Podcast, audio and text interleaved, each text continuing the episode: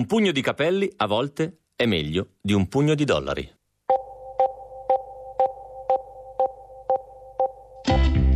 Era accovacciato in quel momento, ecco. Non so come io abbia fatto, ma eh, non poteva più muoversi. E io non avevo intenzione di lasciarlo andare finché non gli avessi anche detto quel che pensavo del suo comportamento. Il mio carattere è sempre stato mansueto, un po' timoroso. Ancora oggi sono un tipo tranquillo e mi piace andare d'accordo con le persone, trovare sempre punti di incontro con chi la pensa in modo diverso.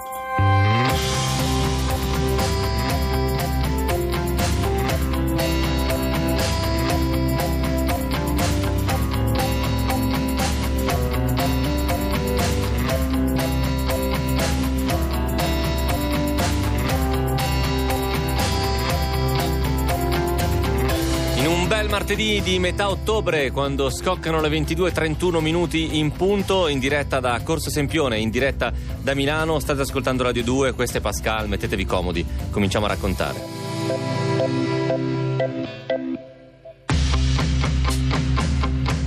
Megan è una bambina che nasce in un sobborgo di Los Angeles a metà degli anni Ottanta.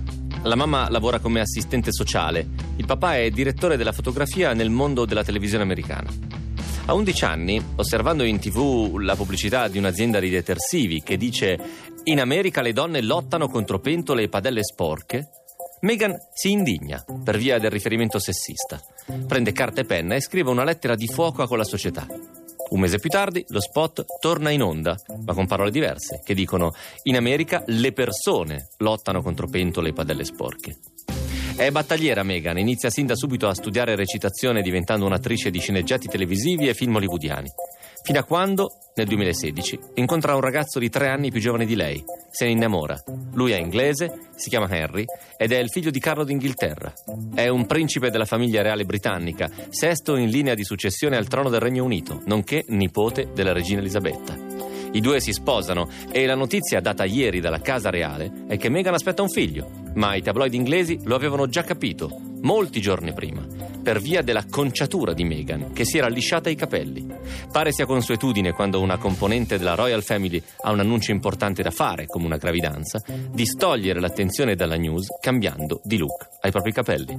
La puntata di stasera si intitola Per i capelli, racconta di un gesto estremo e molto coraggioso e delle sorelle Sutherland. Benvenuti a Pascal. Black is the color of my true love's hair. His face so soft and wondrous fair.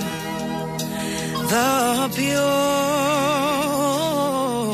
eyes and the strongest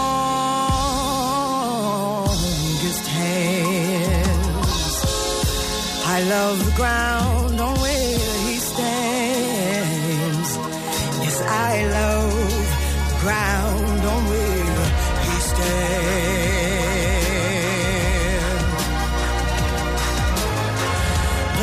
Black is the color of my true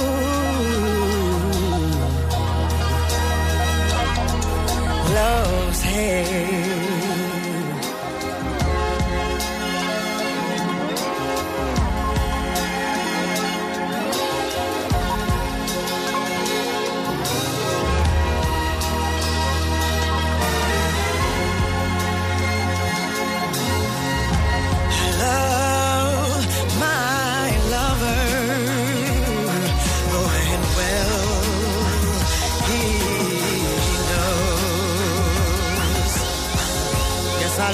ground on where he goes. Yes, I.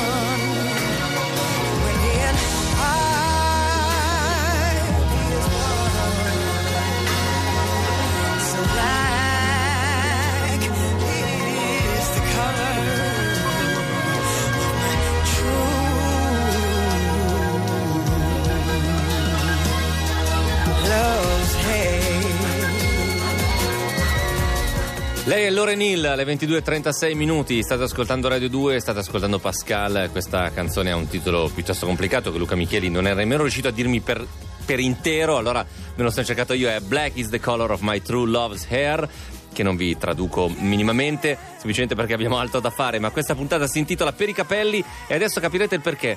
So che sembra un, un titolo eh, da, da, parrucchiere, nel senso che sembra un, un, titolo che è venuto fuori da una riunione tra signori e signore un martedì pomeriggio dal parrucchiere. In realtà è venuto fuori da una riunione di Pascal in cui si decidono i titoli. Vi abbiamo raccontato come cer- cerchiamo no? di trovare una linea comune ad ogni puntata che sta in un titolo che mette insieme diverse storie. Visto che la storia che ci ha mandato Daniela, che è la storia dell'ascoltatore, che è la storia da cui partiamo ogni sera per costruire una puntata di Pascal, parlava Parlava di diverse cose, ovviamente. Parlava di arroganza, parlava di un carattere mite invece, il suo, parlava di un piccolo avvenimento avvenuto, una piccola storia avvenuto quando era una ragazzina eh, in un cortile di un'amica, parlava però soprattutto di un gesto che lei fa che ha a che fare con i capelli. Abbiamo deciso di raccontare qualcosa che c'entrasse con i capelli e abbiamo trovato questa storia e la storia delle sette sorelle Sutherland, che se vi interessa già gustare prima ancora di sentirla potete andare sul nostro eh, gruppo Facebook che è Pascal Radio 2, ci trovate alcune foto, ci trovate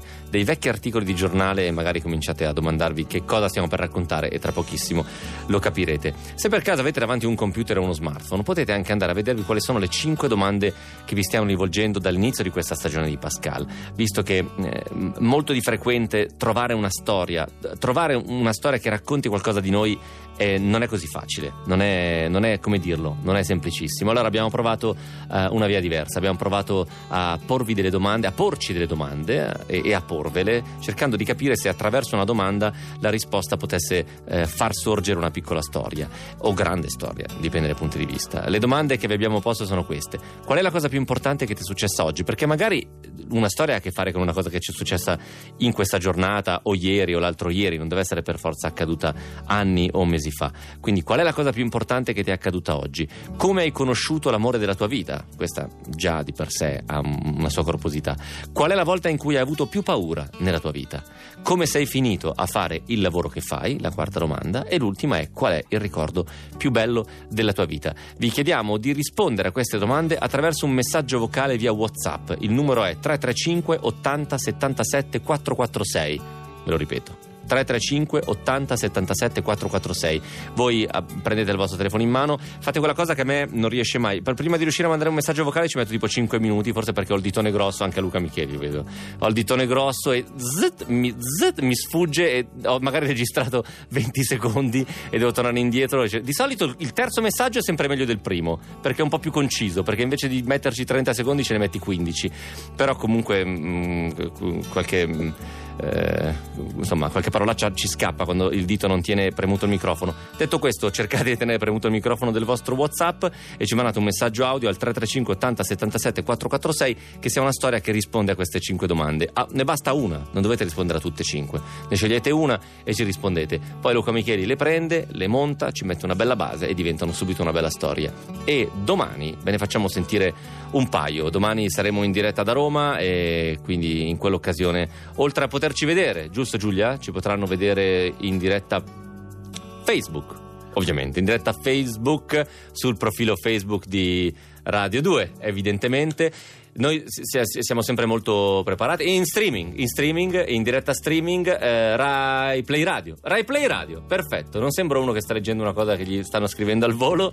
Daniele Bulgarini. Eh, pensa, addirittura Daniele Bulgarini si mette le mani nei capelli per dire, e non ne ha sostanzialmente. Quindi, quindi potete vederci in streaming su Rai Play Radio o sul profilo Facebook di Rai 2, dom- di Radio 2. Domani sera, se avete voglia, oltre che di ascoltarci, anche di vedermi più che altro, perché sono come al solito da solo come un cane nello studio. Cercherò di mettermi la camicia così anche mia mamma sarà più contenta. Ma bando alle ciance, di domani parliamo domani, parliamo di questa sera. La puntata si intitola Per i capelli. La prima storia è la storia di Daniela. Pascal, state con noi.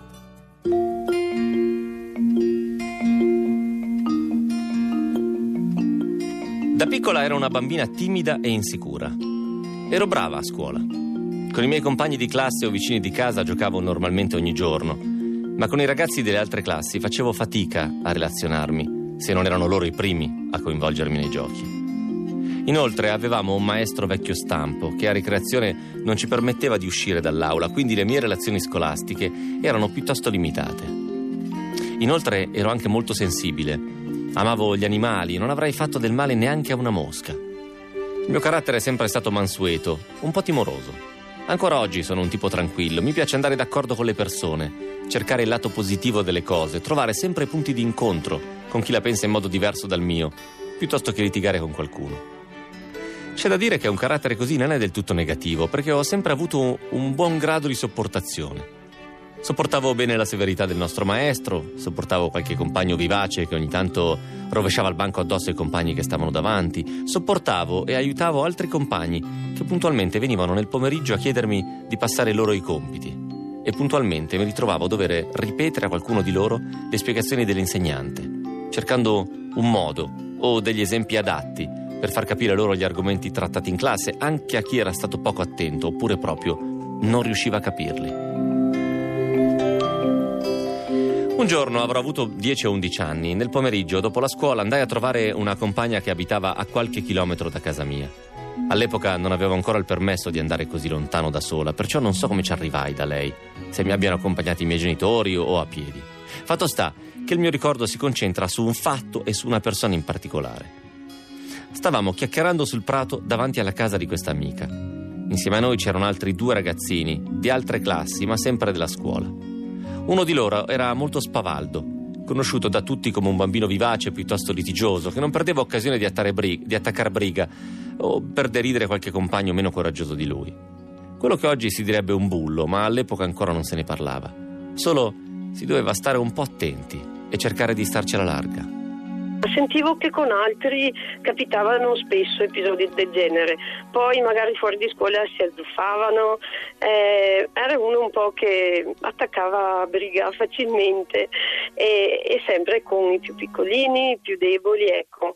In realtà era più piccolo di me, però come personalità più forte.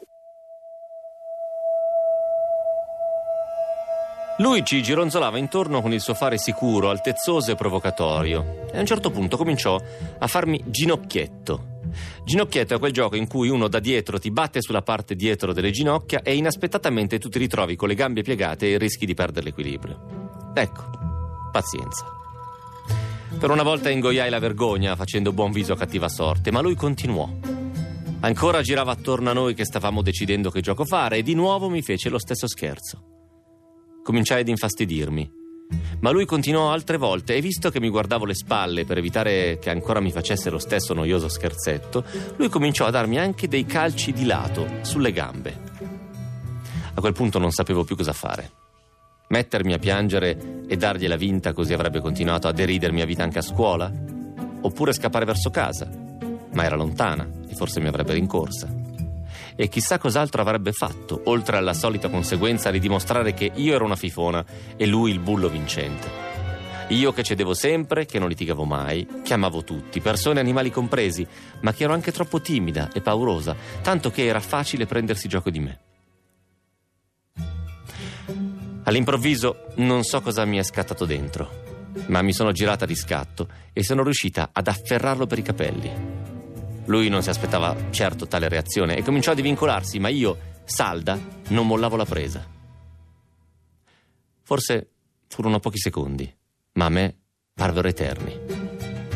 Avevo il cuore che batteva a mille ed ero piena di timore. Stava affrontando uno molto più coraggioso e molto più forte di me. Cosa mi sarebbe successo? Non so come trovai il coraggio, ma non lo mollai neanche quando cominciò a chiedermi di lasciarlo andare. Non mi interessava vincere né sfidarlo, ma che la smettesse di provocarmi o di prendermi in giro. Perciò gli dissi che l'avrei mollato solo se mi prometteva di non farmi più quello stupido scherzo e se in seguito mi avesse lasciato in pace. Con il cuore in gola e la voce smorzata dalla paura e dall'agitazione, ma apparentemente senza perdere il controllo, gli gridai che per questo suo modo di fare era antipatico a tutti e che doveva smetterla di tormentare gli altri, anche a scuola. Lui disse di sì, accettò e io, quindi, lo lasciai andare.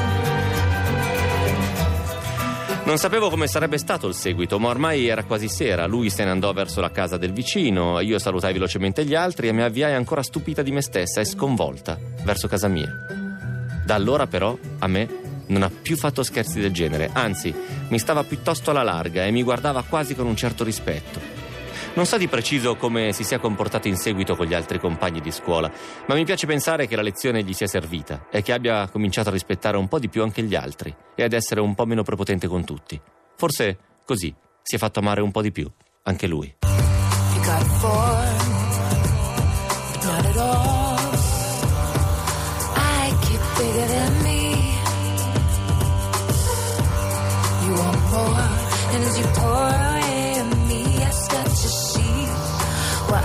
comfortably.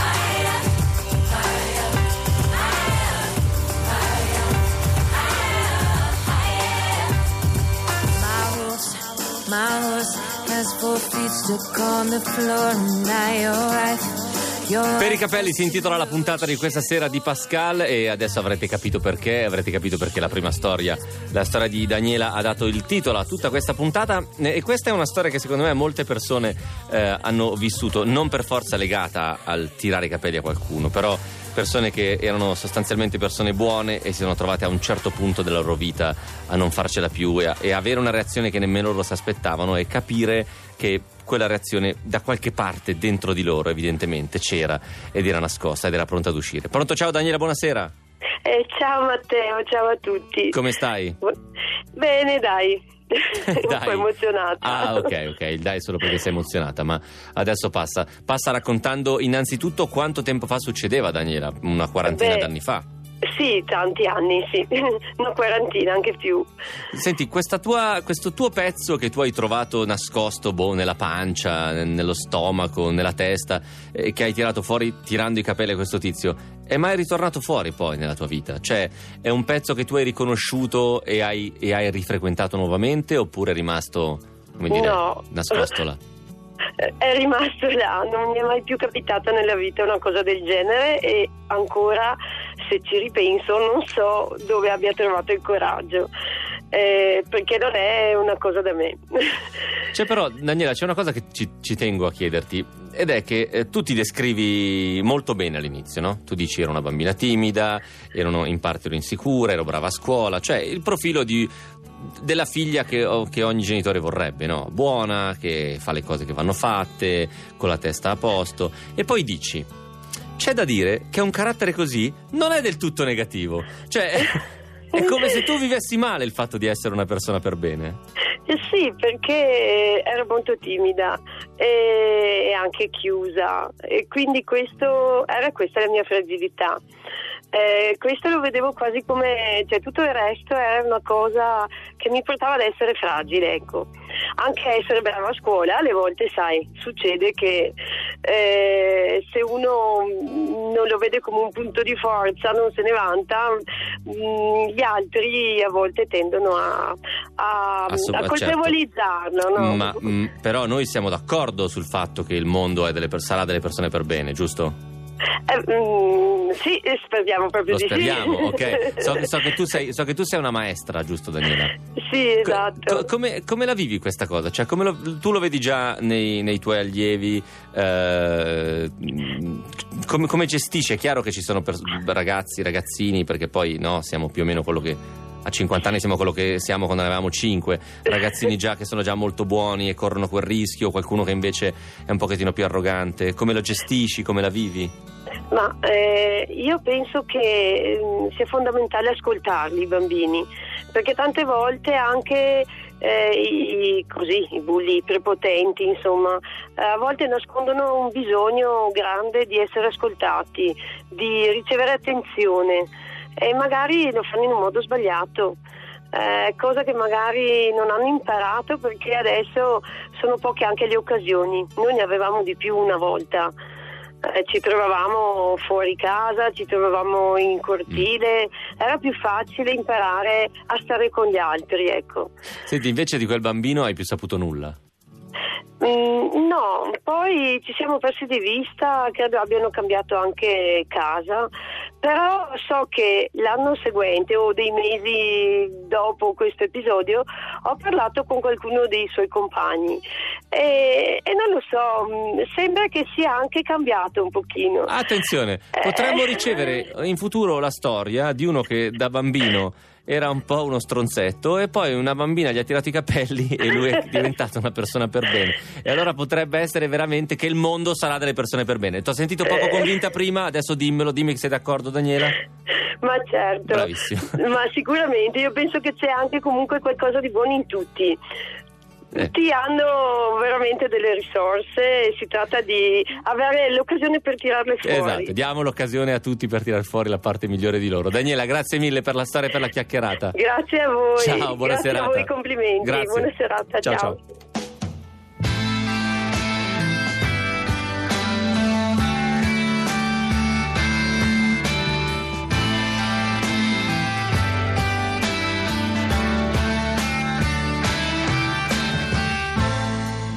Almost cut my hair.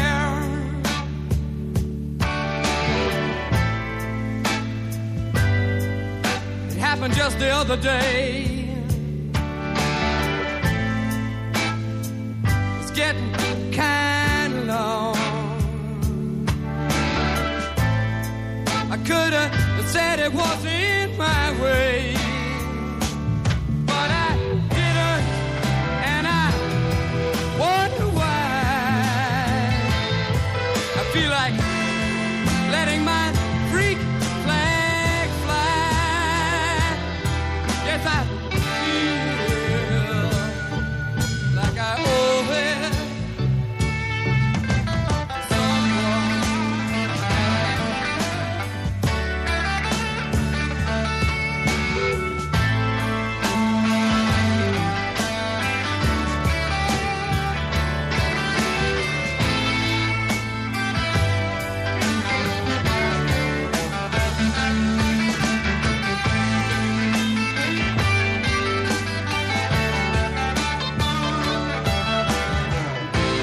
Be because I had the flu for Christmas.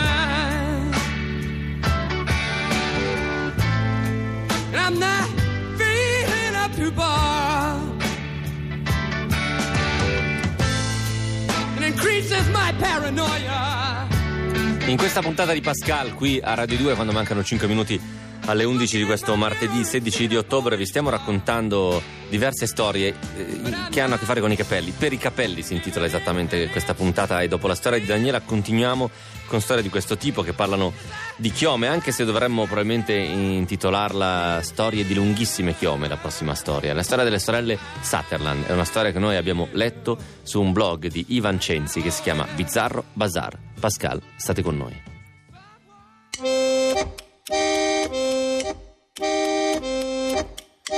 Era il 1882.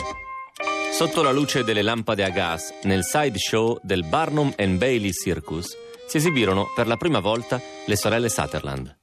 Erano sette, vestite di bianco, cantavano in armonia accompagnate al pianoforte, accennando brevi passi di danza di fronte alla folla assiepata sotto il tendone.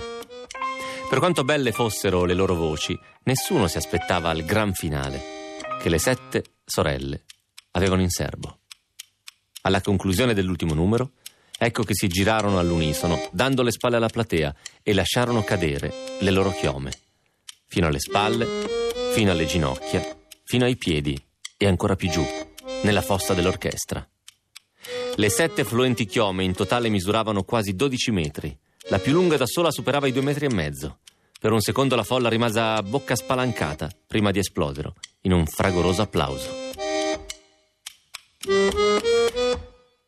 Le sorelle Sutherland erano figlie di un vagabondo del Vermont e della moglie Mary. Si chiamavano Sara, Victoria, Isabella, Grace, Naomi, Dora e Mary. Nate tra il 1851 e il 1865. Dalla madre Mary appassionata di musica, le figlie appresero l'arte della melodia. Nel 1867 però lei morì e le ragazzine rimasero a carico del padre. Cresciute in una povertà drammatica, evitate dagli abitanti di Cambria, la cittadina americana in cui risiedevano, le sorelle, oltre ai rudimenti del bel canto, avevano come unica particolarità i loro lunghi e nerissimi capelli.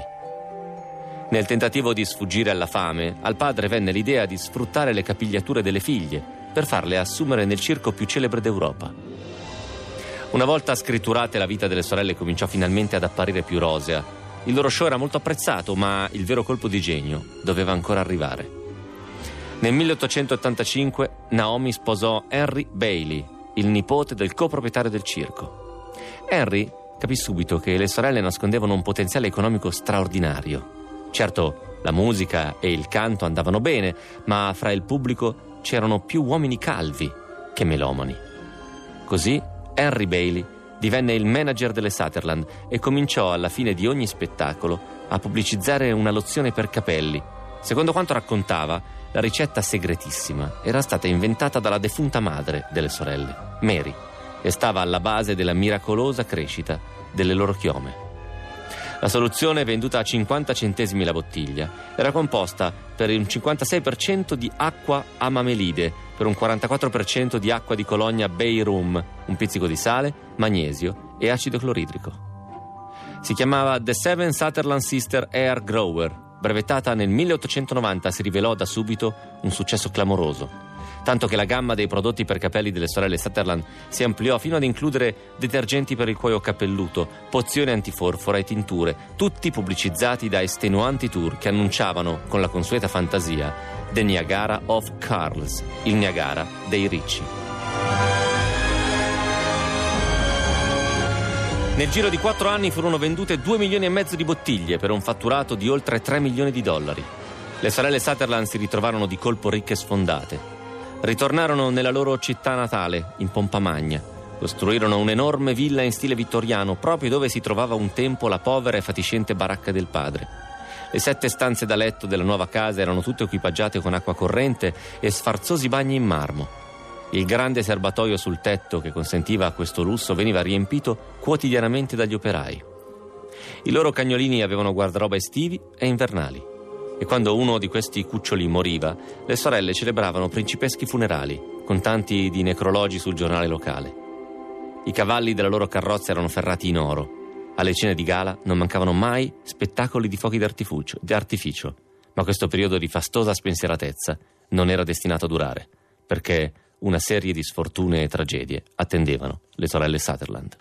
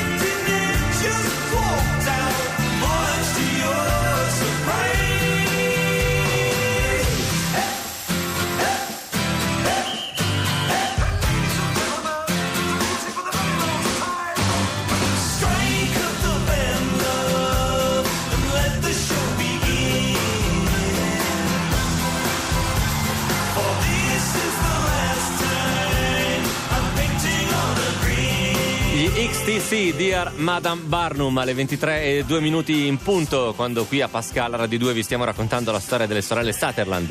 Sette sorelle che alla fine dell'Ottocento cantavano nel famosissimo circo Barnum, ma che come vera attrazione avevano la lunghezza delle loro chiome. E dopo essere diventate ricche grazie a una pozione per capelli, le cose all'improvviso cambiano nuovamente. Pascal, la loro storia continua così.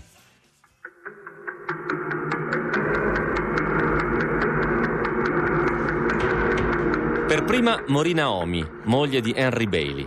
Le sorelle accarezzarono l'idea di costruire un mausoleo da 30.000 dollari, ma il progetto venne abbandonato e alla fine il corpo di Naomi rimase nella villa per alcune settimane e venne sepolto nel lotto di famiglia senza nemmeno una lapide.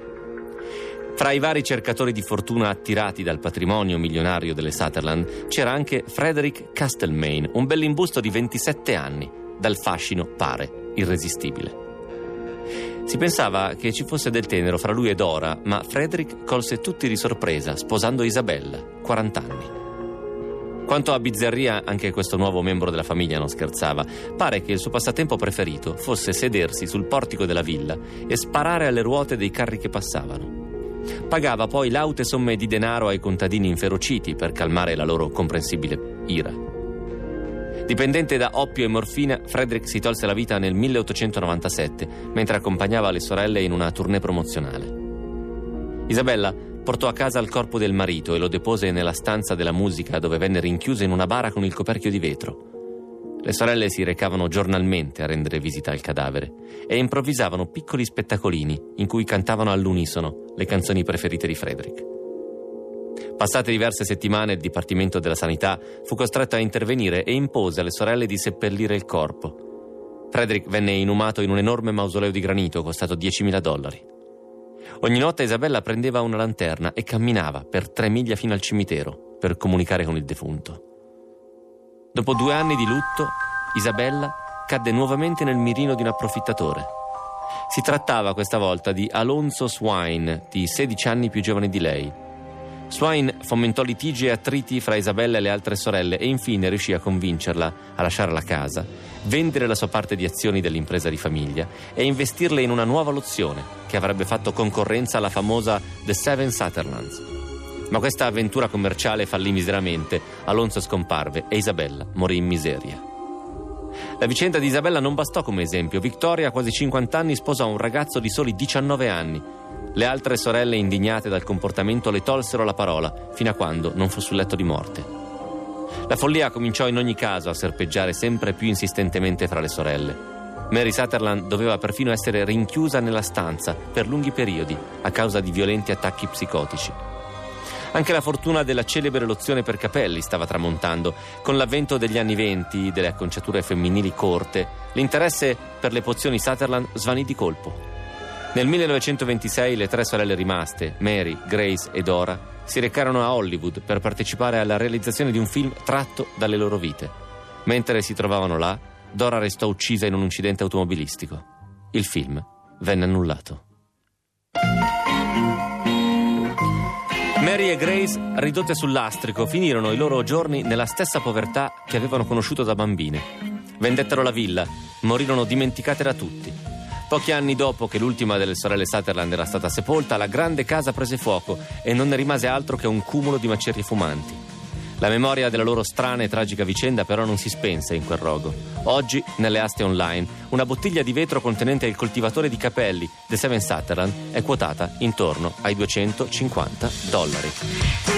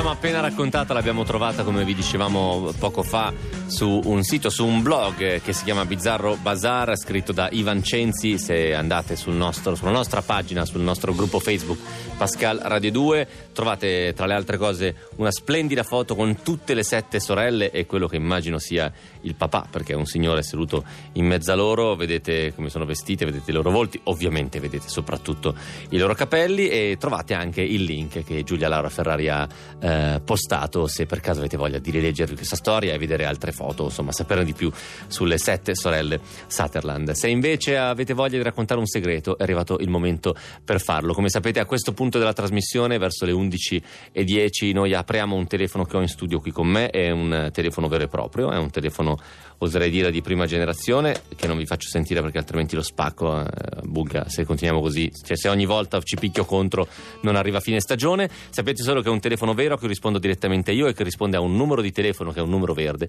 che è l'800 800 002 perché chiamarci? cioè perché chiamarmi?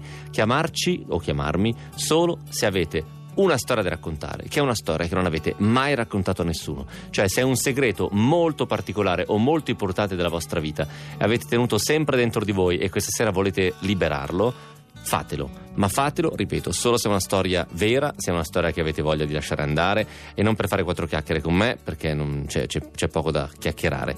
Chiamate l'800 800 002 solo se avete una storia vera da raccontare, che nessuno sa. Dopo il brano musicale, 800 800 002.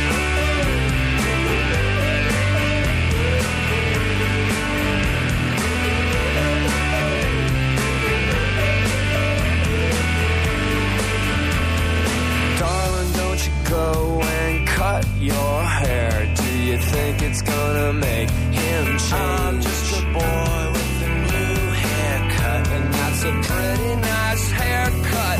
Charge it like a puzzle,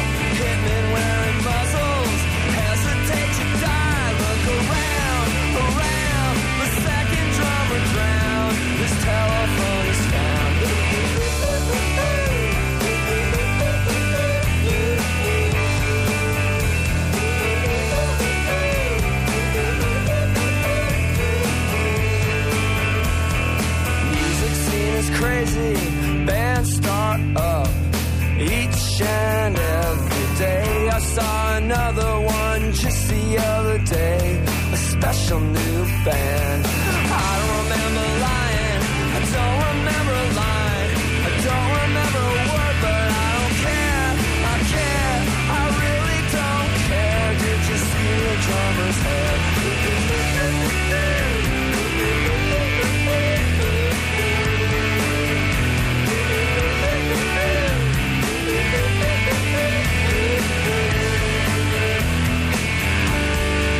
Quindi qui a Pascal, qui a Radio 2 le regole sono semplici semplici, avete una storia che nessuno sa, avete un telefono in mano, componete l'800 800 002 e da questo momento il telefono suona libero. Il telefono è riagganciato, quindi potete richiamarlo, ripeto, solo se avete una bella storia, una storia che però avete tenuto sempre per voi, sempre con voi e questa sera avete deciso di regalare un po' a me e un po' a tutti gli ascoltatori. 800 800 002, se chiamate in questo momento il telefono suonerà libero, anche se può sembrare incredibile delle volte perché effettivamente ogni tanto qualcuno chiama solo per sentire se il telefono suona oppure no, il telefono suona 800 800 002, ripeto, le storie che dovete raccontarci non devono essere per forza dei segreti insondabili che si nascondono chissà dove nei terribili meandri della vostra vita, basta che siano delle storie, una storia, storia qualunque, dei segreti qualunque. 800 800 002. Ciao, pronto? Come stai? Sei un po' stupito da questa... benissimo.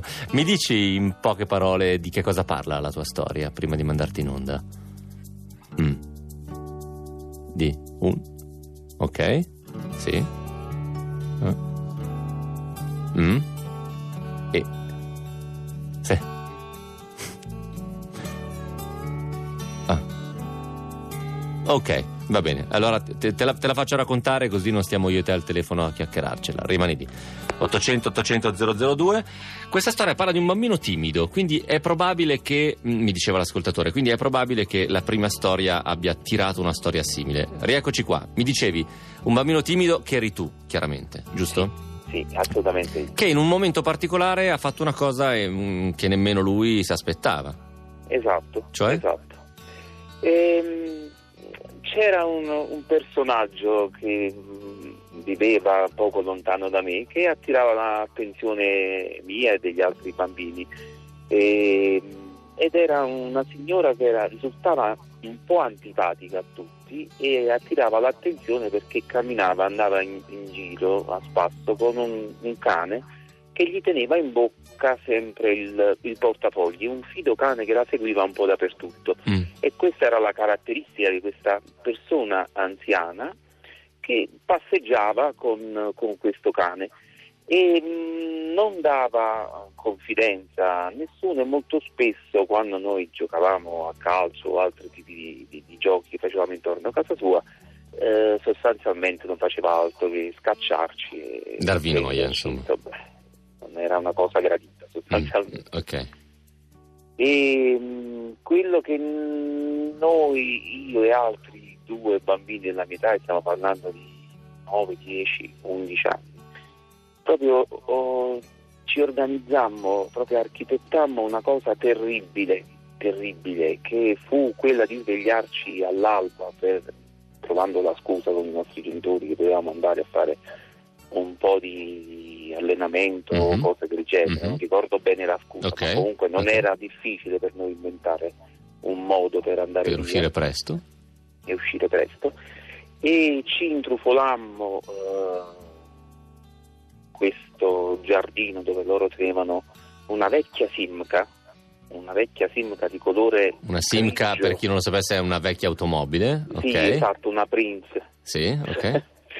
E? e mh, con un coltellaccio che c'eravamo in pratica Preso da casa di qualcuno? preso da casa di uno, Mm. non mi ricordo esattamente chi, cominciammo a bucare le, le ruote di, di- di quest'auto, ma mm, non ci limitammo a, a bucarle, ma proprio a girare intorno ai cerchioni, ma Con- con rabbia. con, con una rabbia, con una rabbia che ad- ancora adesso non capisco neanche qua- bene cosa fosse, che cosa Come vi siete sentiti dopo? O meglio, tu come ti sei sentito? Io questa cosa me la porto appresso da sempre. Non è mai venuto era- fuori, ovviamente, chi, chi fosse stato. No, no, per niente. E poi no- io non riuscivo poi nei giorni, nelle settimane, nei mesi successivi a capire come avessi potuto fare una cosa del genere, ma non ne è passato neanche troppo tempo. Era, cioè io ero, ero tutt'altro. Non ero È chiaro, mai- chiaro, insomma, di questo era un, un pezzo che ha stupito anche te, un pezzo di te che ha stupito anche te, però qua c'è un po' la dinamica anche del gruppettino, eh? cioè non è un atto che hai fatto da solo, un po' non ti hanno l'ho tirato... fatto da solo, ma quegli altri due non erano tanto diversi da me, forse uno un po' più sprogiudicato, ma non c'era tutta quella... Senti, io per prima- ancora oggi cerco delle motivazioni ideali per quella cosa, però... Senti, prima di ehm, salutarti, ehm, ne avete più parlato tra di voi? No. No. Hai mai più fatto una cosa del genere? no, ma- ma- sono ancora uno che se trova litigo ancora con mio figlio che se prende una carta e non se la mette in tasca per esempio e invece di buttarla per terra Una cartaccia, ok, Questo- ok. Chiarissimo, era chiarissimo, era chiarissimo. Allora grazie per avercelo raccontato. ma figurati Grazie mille, ciao, buonanotte. ciao buona ciao, ciao. serata grazie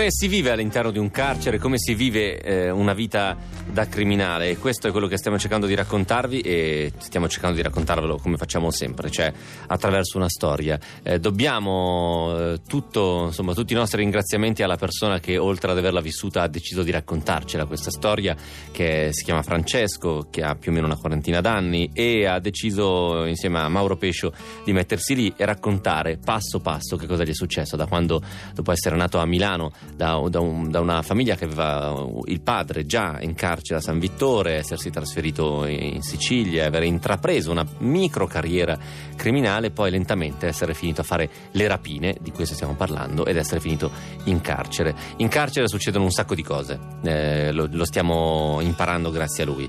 Eh, succede che si impara una vera e propria ritualità, si impara un codice, eh, si impara a stare al mondo come si sta al mondo in carcere. Questa è Pascal, questa è un'educazione criminale.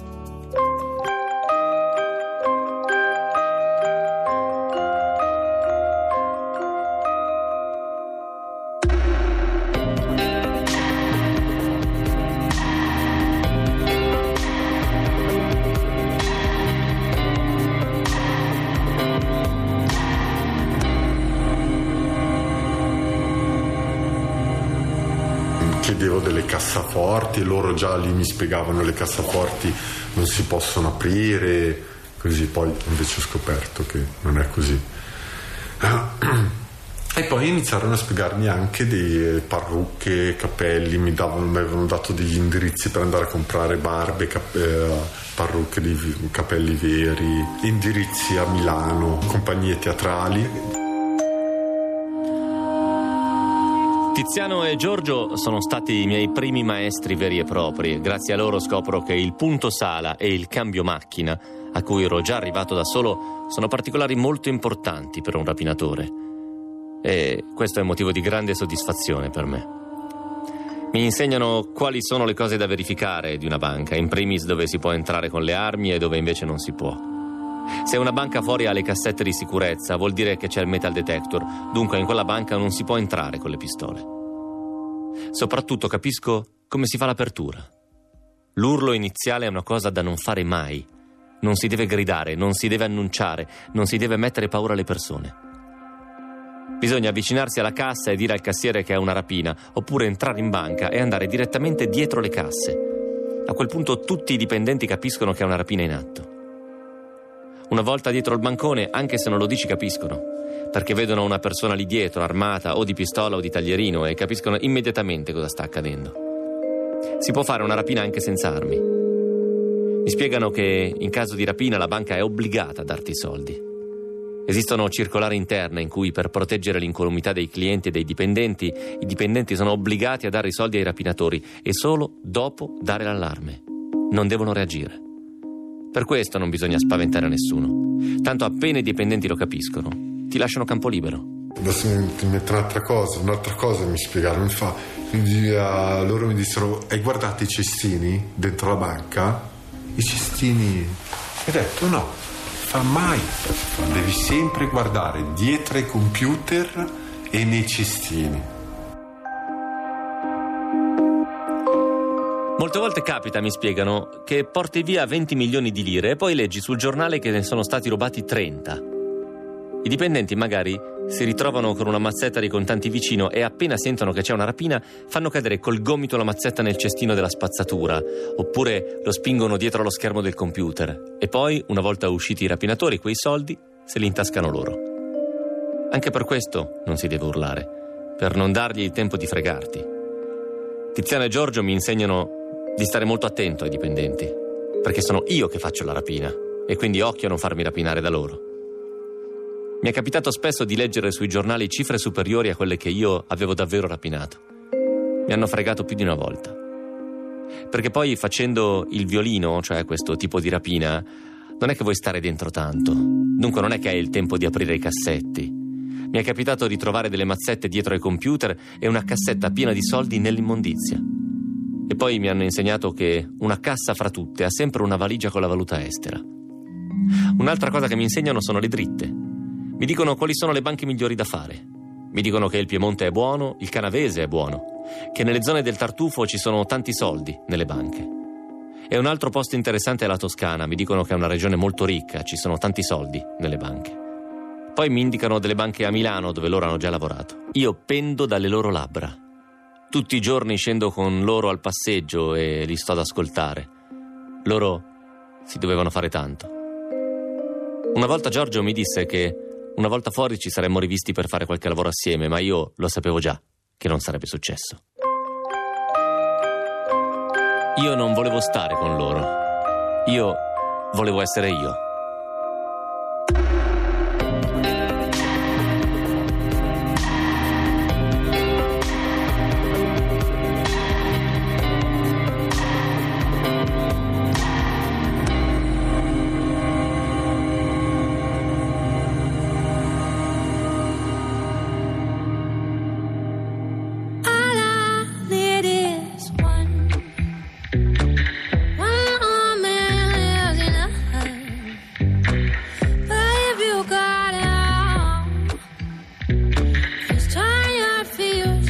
Trust.